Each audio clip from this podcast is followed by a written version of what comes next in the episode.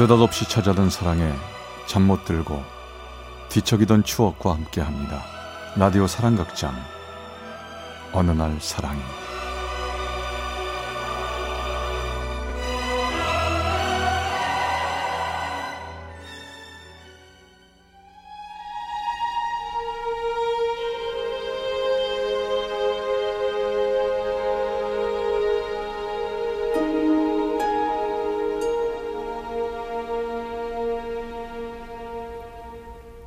사랑의 체험수기 어느 날 사랑이 제 224화 다시는 그런 사랑 하지 않겠습니다.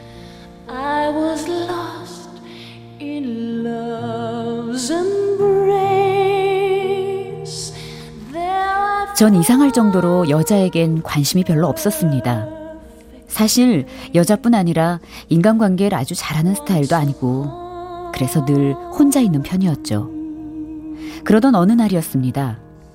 그런 절 답답하게 바라보던 선배 형이 소개팅을 주선해 준다고 하더라고요. 야, 너 그러다 그 나이에 연애 한번 못 하고 끝나.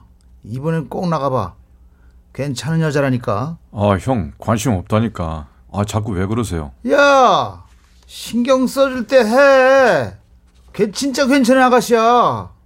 전 어쩔 수 없이 원치 않는 소개팅 자리에 나가게 됐고, 별 관심 없는 듯 그녀를 대했습니다. 무슨 일 하는 분이세요? 아, 그것도 모르고 나왔네요. 제가 하는 일을 꼭 얘기해야 하나요? 저는 처음 보는 사람에게 직업 얘기 잘 하지 않는데. 아, 그래요? 어, 그럼 처음 만난 자리에서 아, 무슨 질문을 해야 하죠? 그녀는 당황했고 제게 더 이상 어떤 말도 할 수 없다는 표정을 지었죠. 갑자기 미안한 마음이 들더라고요. 아, 직업에 대한 편견을 가지는 사람들이 싫어서 그냥 말하고 싶지 않았을 뿐인데. 행여 마음 상하셨어요? 아, 아니에요. 근데 제가 무슨 일 하는 사람인지도 궁금하지 않으세요? 전 순간 아무런 말도 할 수가 없었습니다. 대개 첫 만남 자리에서 서로를 알기 위해 무슨 일을 하는지, 취미가 뭔지, 그렇게 서로가 좋아하는 걸 공유하며 알아가게 되는데, 전 그녀의 첫마디를 그렇게 잘라버렸으니 당황할 만도 한데 그녀는 아랑곳하지 않고 연신 자기 얘기를 쏟아부었습니다. 저는요, 돈 많은 여자예요. 매일 돈만 치며 살아요. 돈요? 네, 돈이요. 돈이 한개 가득한 곳에 앉아서 다리도 펴지 못하고 늘 웃으며 일하죠. 은행 직원이거든요. 아, 은행에서 일하세요?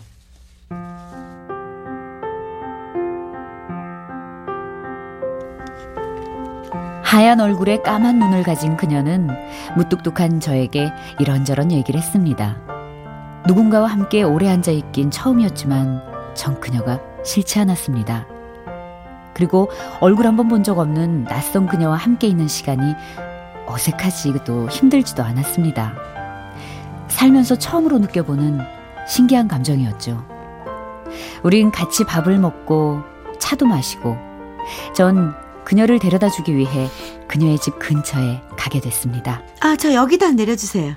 아, 여기가 집이에요? 아니요. 저기 저 골목 지나야 되는데 아, 골목 들어가면 터나기 힘들어요. 그냥 여기서 내릴게요. 전 그녀의 말대로 큰 도로에 내려줬습니다. 차에서 아쉬운 표정을 하고 내린 그녀는 제게 묻더군요. 어, 저기 연락처 안 가르쳐 주세요? 사실 여자가 그런 질문을 하는 게 쉬운 일은 아니었을 텐데도 전 또 무심하게 말하고 말았습니다. 어, 연락처 아무에게나 가르쳐 주지 않거든요. 또 한 번 만나게 되면 그때 알려드릴게요. 또 한 번이요?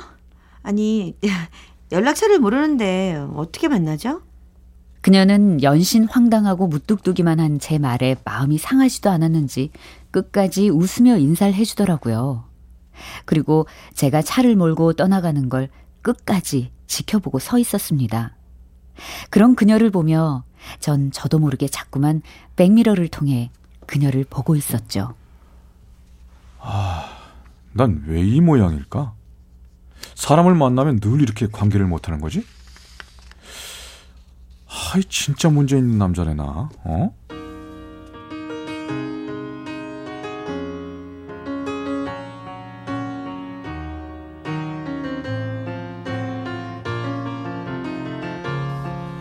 그 후 전 혼자 휴대폰을 만지작 만지작거리는 습관이 생겨버렸습니다. 전화번호도 모르는 그녀가 왠지 연락을 하진 않을까 혼자 기다리고 있었던 겁니다. 그렇게 일주일이 지난 어느 날 낯선 번호에 문자가 한 통 왔습니다. 기쁜 일이 없네요. 제가 그쪽에 기쁨이 되고 싶은데 혹시 제 기쁨이 되어 주실래요? 평소 같으면 스팸 문자겠거니 하고 그냥 지워버렸을 텐데 전 왠지 그 문자에 심장이 요동쳤고 왠지 모를 설렘까지 마구 밀려왔습니다. 그녀라는 확신이 들었죠. 전 망설이지 않고 그녀의 기쁨이 되어달란 그 문자에 네라는 한 글자에 답을 보내버리고 말았습니다. 그리고 몇 분이 흘러 또다시 울린 문자. 제가 누군지를 알고 네라는 거죠? 우리 만날까요? 그 후 몇 번의 만남을 가진 후 전 그녀의 자취방에도 자주 놀러 가고 그녀가 끓여주는 된장찌개를 맛보는 사이가 되고 말았습니다. 왜 매일 늦게 끝나? 은행은 4시 되면 문 닫지 않아? 사람들은 다 그렇게 생각해. 하지만 문 닫고 정산한 시간이 얼마나 긴데요. 아, 다리 아파. 오늘도 퉁퉁 부었네. 그녀는 자꾸만 다리를 두드렸고 힘든 표정을 지었습니다. 은행에 하루 종일 앉아 있어서인지 다리에 피가 통하지 않는다던 그녀의 다리를 전 정말 만져주고 싶었지만 그럴 수가 없었습니다. 용기가 없는 저였고 항상 어느 정도의 거리를 두는 저였기 때문이었죠. 하지만 그녀는 언제나 그런 저에게 한결같은 마음으로 대해주는 고마운 여자였습니다. 나 언제 데려갈 거야? 어? 어, 어, 그, 그러게. 그게 무슨 말이야? 나 안 데려갈 거야? 아, 조금만 더 시간을 줘. 생각 정리되면 말할게.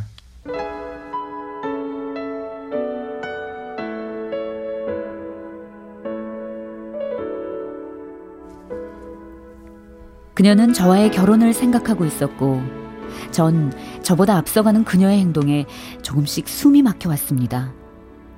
세상에 태어나 처음으로 사랑하게 된 그녀였지만, 언제나 저보다 앞서가는 그녀가 조금 무섭기도 했고요. 전 그녀가 다가올수록 회피하듯 또 한 발짝 뒤로 물러섰고, 그녀는 더 이상은 이런 절 견딜 수 없었는지 어느 순간부터 연락이 되지 않았습니다. 그렇게 몇 달이 흘렀지만 전 바보처럼 그녀에게 다가가 다시 손을 내밀질 못했죠. 그리고 그 후 그녀를 소개해준 형에게 그녀의 결혼 소식을 듣고 말았습니다. 야, 너 왜 그랬어? 이쁘고 똑소리 나고 애기도 많은 복덩이를 왜 거두 찾냐고. 너 처음 만나고 오자마자 연락처 먼저 물었던 여자잖아. 여자가 그러기 쉽냐? 너 같은 놈 뭐 좋다고 인연을 마음고생하고 아이고 나 참 기가 막히다. 넌 그렇게 아 그런 여자를 어떻게 그렇게 보내냐? 아니, 너 좋아? 아니, 진짜, 진짜 결혼한대요, 형? 어. 어. 나 진짜 바보죠? 그쵸? 그럼. 나란 놈 진짜 구제불능이죠? 정신이나 차려 임마. 그녀는 같은 은행 직원이랑 결혼을 한다고 하더라고요. 그제서야 전 정신이 들었습니다. 전 태어나 처음으로 엄청난 양의 술을 마셨고 술의 힘을 빌려 그녀에게 울며 전화를 했죠. 여보세요? 정말 미안해. 나 용서해 주라. 그리고 나에게 돌아와 주면 안 될까? 안 돼? 나 이제 네가 얼마나 소중한 사람인 줄 알았는데 이제 네가 없잖아. 나 너한테 아무것도 해줄 게 없어. 늘 내게 받기만 했는데 제발 제발 나에게 기회를 주면 안 될까? 지금 이러면 어떡해. 돌아와주면 안 될까?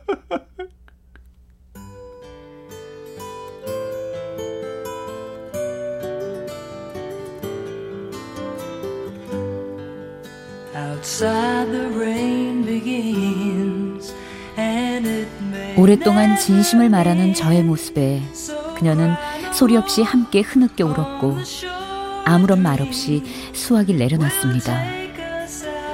그녀의 손을 잡고 결혼식장을 박차고 나오는 상상을 수없이 했지만 그럴 수가 없었습니다. 그리고 며칠 후 그녀의 결혼식 날 째깍째깍 울리는 시계 초침 소리가 심장에 비수를 꽂는 듯 했습니다. 그날 12시 그녀가 다른 남자의 손을 잡고 결혼을 한다는 상상만으로 눈물이 흘러내렸습니다. 그리고 그 순간 제 폰에 울린 문자 소리. 그녀였습니다. 저의 그녀였습니다. 그대의 기쁨이길 원했고 나의 기쁨이 그대이길 원했어요. 이제는 슬픔이 되어버린 사람이지만 그래도 원망하진 않아요.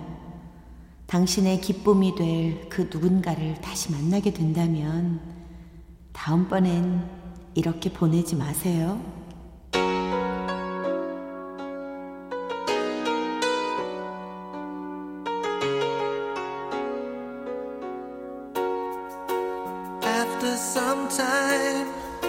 그녀의 첫 문자와 마지막 문자. 모든 걸 지워버리지 못하는 제게 그녀는 마지막을 고하고 떠나버렸습니다. 그녀에게 너무 미안했고, 그녀가 떠나고 나서야 제가 얼마나 못난 놈인 줄 알게 됐습니다. 이젠 그녀가 떠난 지 2년이라는 시간이 흘러버렸지만, 그녀에게 다하지 못한 사랑이 미안해서 새로운 사람을 만날 수가 없습니다.